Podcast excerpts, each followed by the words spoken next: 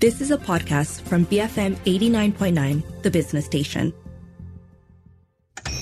Shall we begin? Expecto Patronum!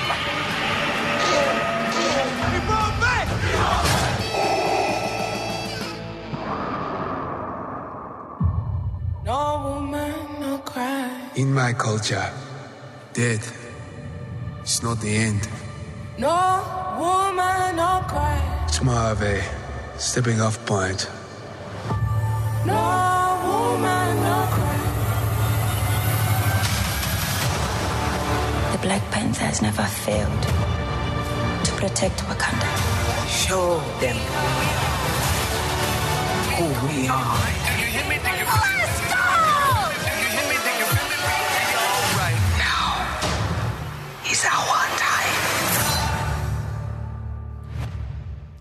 BFM 89.9, you're listening to Popcorn Culture with Lynn, Sharmila, and Arvin. And today we're very excited to be reviewing with a, a week's delay because of one thing and another uh, Black Panther Wakanda Forever. You know, I don't know if there were there's there's been another movie in recent times that came out with this much expectation, right? Because um, Black Panther already is widely considered to be one of the best Marvel movies ever, um, and then on top of it, the very tragic passing of Chadwick Boseman in the inter- interim. Um, there are things about this movie that aren't perfect, but I have to say, I came away with it completely in love with the film. Um, I enjoyed being a part of the story that he was trying to tell, even though it actually wasn't the easiest to be um, be in either. Because it's it's it's it's not a spoiler to say it starts with a death, and that kind of suffuses the rest of the story in a very deep way, which I also really loved. I really enjoyed this film. Same. Um, this was such a beautiful movie, I thought. Um, and I don't think that we've had a movie like this before that has sort of like blurred the lines between uh, reality and fiction so much. Like you're not sure, right?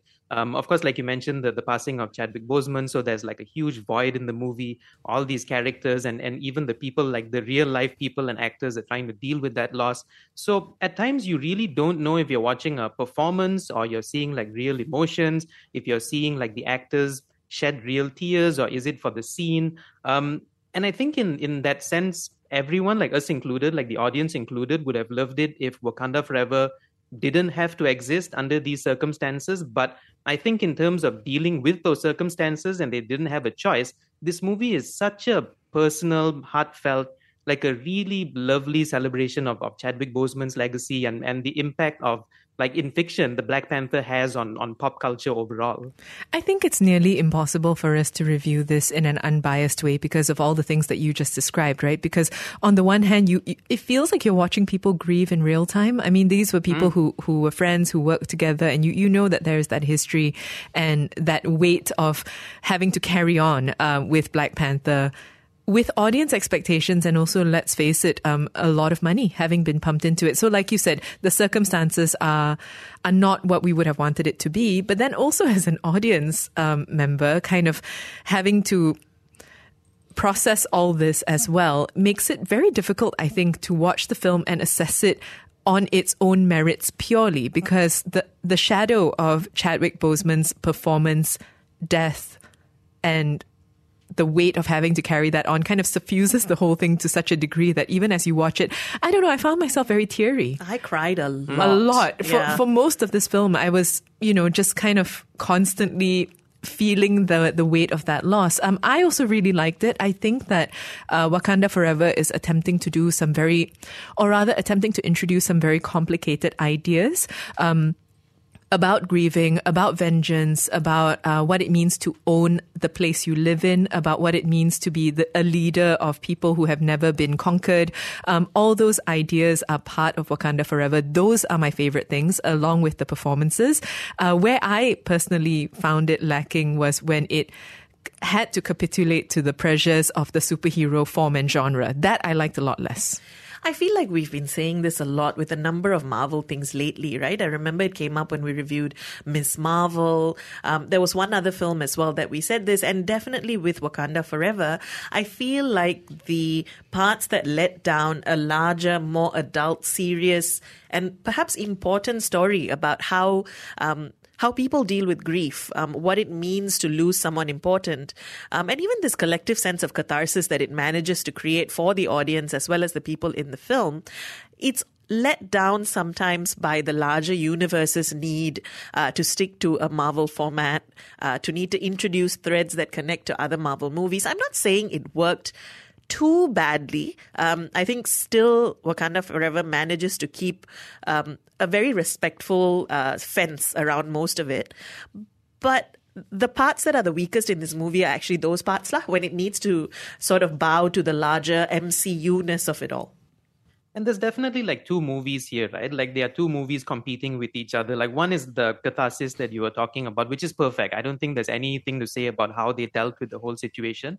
But then, of course, like movies in the MCU are not allowed to just contemplate like their own existence. They have to like move forward, move forward, move forward, introduce a bunch of things, foreshadow stuff, Easter eggs, um, all those things. And I think like uh, the MCU has been doing this recently, like the, the trauma Olympics. Like, let's see how much pain we can inflict on our characters and superheroes, like on Spider Man and Thor. And most times they'll do something, they'll inflict so much damage, but they won't let the characters have the the integrity to go through that pain properly. Like they'll they'll they'll follow it up with a dumb joke for better or worse, and I, I, guess for worse, this movie doesn't have a choice. Like the characters have to grieve and they have to go through the motions. And when they do, you can see that with proper writing and proper time, it's so powerful. Like all these side characters, like like uh, Queen Ramonda, and you have Shuri and Okoye um, and Nakia, they have to become main characters all of a sudden, and everyone gets an arc. Everyone gets so much time. Everyone gets to uh, deal with all these feelings, and then you you see that like the MCU and, and Marvel Studios is capable of putting out very very strong characters. It's just that in most other movies they don't want to it's it's a choice the characters that you mentioned, what I really loved about the way those stories were told is that they were very distinct. Each character had very much her own arc, her own way of processing what was happening, and even mm. very different desires out of, you know, what it was that they wanted to achieve. Because the story itself is fairly, is fairly linear. But I think the weird thing about Wakanda Forever, um, we're not going to spoil it, so we're not going to go too heavily into what the plot is.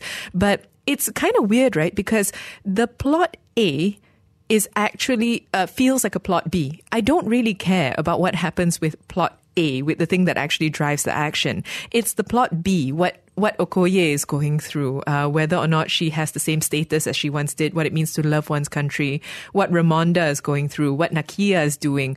All of that stuff was way more interesting than the central thing, which was your classic, um, I, I suppose, Actually, it's not really a classic anything, is it? It's a it's simultaneous. It's a few different missions. It's kind of mashed. clashing of worlds. Yeah, I think like loosely explained without spoiling too much. Um, I agree. I, I think it's interesting um, how this is probably the most character driven Marvel film we've ever seen, and.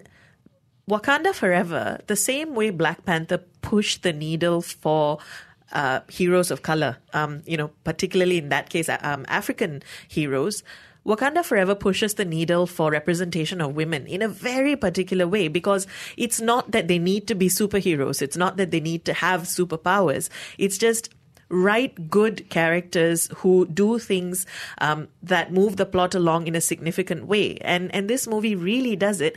And it's interesting that that's what Ryan Coogler choose, choose, chooses to do, right? Because with the loss of the central male character, he decides to elevate the female characters around him. And I, and I thought that was a very interesting choice.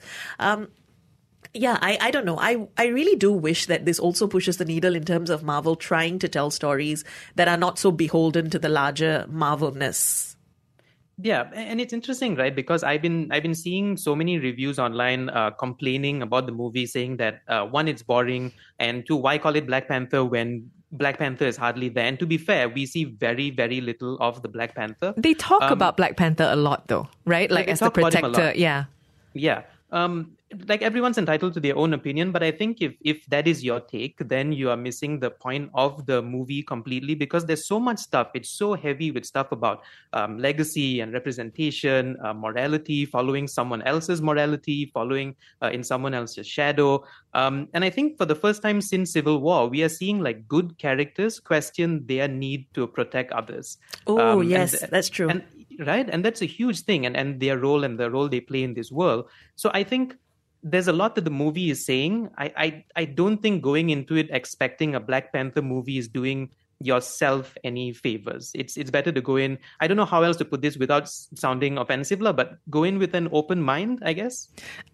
I want to talk a little bit about the criticisms um, of, which is something that is increasingly ramping up with every new Marvel or even Disney thing, right? This idea that um, woke culture is just making things worse, um, or that we are needlessly inserting um, female characters, for instance, into spaces that they don't need to be.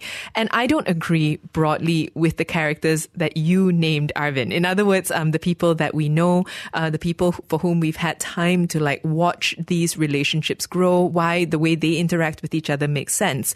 I think, and this is something that I've I've had a recurring problem with. Um, I think that when the movie feels the pressure to do what was the equivalent of the uh, Endgame Lady Avengers unite for the poster kind of, you know, the thing that they do. Um, and they do it in the introduction of a new character where we get we keep getting hit over the head. So smart, so brilliant, a genius, you know, and I'm just like, I, I don't know that that approach to introducing female characters, it almost feels like it underplays the other storylines that are happening and that are more deserving of attention. And it gives, it gives the needless criticism something to hook onto because it's, it's true. I found uh, the introduction of one particular character kind of needless. I think you could carve out her entire arc and it wouldn't have made a single ounce of difference. I agree. Um, I thought that was lazy, and that's exactly what I was referring to when I said clearly she was there because there's a larger MCU purpose for her to be there, right? And so they're using a very large vehicle like this one to sort of spur her into her next um, plot line. Which is cynical. Which is cynical and it, it again undercuts what is otherwise a very, very sincere and, and heartfelt movie. Which is why I would love to see like the, the version of this movie that was untouched by Marvel Studios. And I know that that's asking for too much lah, because it is a Marvel Studios movie and they're giving them the platform, right? But it wouldn't be so interesting to see a movie that just exists in a silo and just goes through its own motions and is dealing with its own things without having to do all, all those introductions that you guys spoke about. We're talking today about Black Panther, Wakanda Forever, which was uh, directed and co-written by Ryan Coogler, um, co-written alongside Joe Robert Cole, uh, starring, of course, Letitia Wright, Lupita Nyong'o, Angela Bassett, Danai Gurira. Uh, we'd like to hear from you. Have you watched Wakanda Forever yet? Did you like it? WhatsApp us 018-789-8899. Tweet us at BFM Radio. Be firmly motivated. BFM 89.9. We know what you whisper. They have lost their protector. Now is our time to strike. You saw an underwater empire. Yes. Are you an ally or an enemy?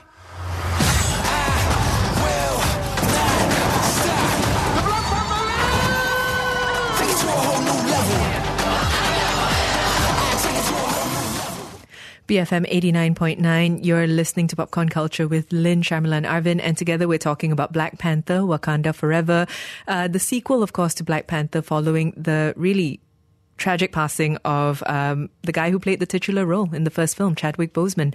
And so the film picks up, as we said, um, after his passing and the passing of his character. They chose not to recast him. And therefore had to find a number of its own parts. We've already mentioned that it explores a few of the side characters and centralizes their stories in a way that's interesting. None of that would have worked if the performances weren't so, so solid. And they really were all around. Um, we, we talked earlier about crying, which is maybe an odd thing to say about a comic book film. Uh, not so much perhaps in this context, but anytime Angela Bassett was on screen, I wanted to just bawl. Angela Bassett was a treasure in this film. She's so beautiful, so elegant, such a great performance. Um, she really is the heart of so much of this grief that we are talking about, right? And in many ways, she and Letitia Wright, Shuri, are the two halves of what grieving means. And the movie pulls that off so well because Letitia Wright also um, plays her character in such a fine, particular way. I love the both of them so much in this film. I mean, it's just like amazing, amazing, top notch stuff, right? Um, I don't know, like say what you want about Letitia Wright and who she is in real life, but man, like she just brought like Yeah. all of Yeah. it to this movie, like so much firepower in her performance. Um, because even in the story, right, it's it, it falls on her, like the burden of Wakanda falls on Shuri. Um, and she she she doesn't bring side character energy to the role anymore. Like she steps up, she brings like everything that she needs to. Um, I don't think I've ever seen her act this good before, and and she really really pushed the movie forward. Like I love Shuri, I, I love Shuri in this movie. she's very complicated, right? In in this film, um, she's a few different things. She's she's angry. She's reluctant. Um, she's kind of unwilling to process her grief and and all of it comes through in a way that doesn't see all of those things right in and of themselves could grind the movie to a halt. It's the thing about grief is exactly that right? It's very easy for everything to have come just grinding down and become super introspective and the film manages to be introspective and to bring up these things, but constantly while pushing things forward as well. And you're right. I think Letitia Wright does such a tremendous job of commanding the screen and really, you know, kind of owning it. Uh, Danai Gurira and Lupita Nyong'o were just also tremendous. I really, really enjoyed um, the characters that we had come to know from Black Panther. Um, it was such a pleasure watching them come around this time again because we've gotten to know them better, and it also felt like the actors had really settled into their roles. Oh, I loved Anna so much. I loved her in the first film. I loved her even more here. She gets some cracking action scenes. Lupita Nyong'o, I must say, wasn't my favorite in the first Black Panther, but I loved her so much in this. I think she uh, brought such a different energy to the story. Espionage energy. Yeah, no, I loved it. I thought she was so good. Um, yeah, I, I, I, you know, I wouldn't have been able to imagine what a Black Panther without Chadwick Boseman could have been like. Um, these characters really blew me away. Can we talk about Namor though? Oh my Namor? God. please. Dying Because, like, to. Yes. Oh my god! Like, did anyone did anyone think that this guy was gonna be this cool or this rugged and this awesome just by looking at the posters in the trailer? Because he's so cool, right? Like, as a as a I don't know what you at the antagonist as an antagonist, he is so so cool. Did I maybe want him to win? You know, did I maybe think Yeah. he had a point? and, that's nice. I, I think that we've, um, again, to call back to like previous conversations that we've had about Marvel, the Marvel villain problem is a well known, very deeply established problem.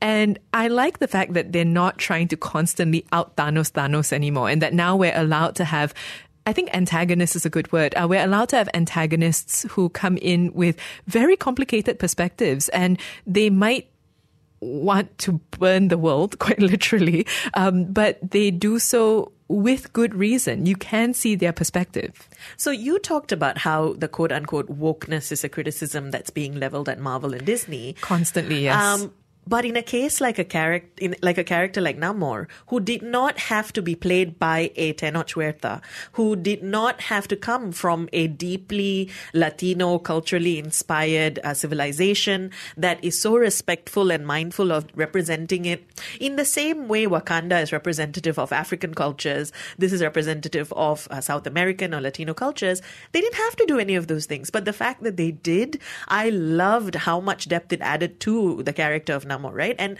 he's so good at the role. Um, he's, I don't know. Um, I think after Loki and maybe after um, Killmonger, or perhaps on par with the t- both of them, he's probably my favorite Marvel villain. I, I, I think he is too. Um, but I, you know, if you remove all of that stuff, right? Even if you take away all of that, they made a guy with tiny ankle wings look cool on screen. Like he literally, like he flies with ankle wings, like tiny wings on his ankles, and and it shouldn't. It's goofy. It shouldn't look that good, but he made it work. Like in some way, the body language, the physicality, he made all of that work. And also, I, I know comic book fans hate to hear this, but I like the live action design of Namor more than the comic book version. I've always felt like the comic book version is a bit bland and one dimensional. They gave him so much story and they gave him so much reason to exist, and you just you don't want to see him or his people show up um, in any scene because you know that that it's trouble lah, and you know it, it, it is such a presence for themselves. He owned everything, right? Just he he owned Hmm. like every part of it the the ankle wings, the the weird The tiny shorts. the tiny shorts, the weird ability to zoom around places, um, all of that, plus the ability to tell his character's story. And he has a fair amount of just like sitting there and going, listen. And then, you know, we, we have to like follow his journey. And he does it with such straight up charisma. I, I can't wait to see more of Tenoch Huerta. Really, I, I just thought he was so very good. I, I have a small thing though when will we ever figure out underwater people? Because so no, here's the thing. So Aquaman, water's like oxygen, right? They just move around like lighter than light. There's no weight to them whatsoever. Here though, they're talking slowly through bubbles and you know, like very slowly approaching things. Without the orca, they'd be really slow. And when are we going to have a happy middle ground? Uh, Maybe it just bothers me. I don't know. They need to learn from the animated Little Mermaid. Nobody seems to have. Ah. Animated Little Mermaid has the best underwater people moving she moves properly, Yes. but she still looks like she's swimming. while accounting for water. Yeah. yeah. I mean, they, they figured this out in '99 with uh, the Phantom Menace, Jar Jar Binks, Otoh Gunga. You know, those those underwater people had it all figured out. They moved well, they swam well, they How spoke did well. you find a way to do this? Were you planning this? we Like, didn't set this can up. I insert Jaja Jar Binks into a review? I'm always thinking about Jar Jar Binks. I know. That's the truth. I never thought Chadwick Boseman and Jaja Jar Binks would share an episode, but this is apparently how we are honoring his legacy. So there you go. Um, all anyway, recommend. Yes, we we all. Hundred percent. I I already cannot wait to rewatch it. Definitely. Uh, watch it, watch it again, watch it a third time. It's got so much rewatchable quality. Like, it's such a good movie. For me, wholeheartedly so. Uh, if you don't like superhero movies, just ignore the parts that are superhero-y. I, I think that that's maybe the Of best way to go about much, it. Yes, yeah, of which they're not that much, but are weirdly intrusive. yes, yeah, that's true. yeah. So maybe best to just ignore it. Um, we're talking today about Black Panther: Wakanda Forever, the follow-up to Black Panther, uh, directed by Ryan Coogler, starring so many people: Letitia Wright, Lupita Nyong'o, Danai Gurira, um, Angela Bassett. Winston Duke, Martin Freeman. We, we could just go on and on. Um, let us know. Have you watched it yet? Do you plan to? Did you like it? WhatsApp us 018 789 8899 and tweet us at BFM Radio.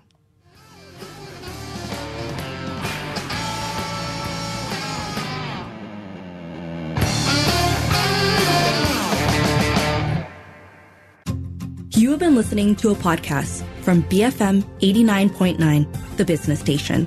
For more stories of the same kind, download the BFM app.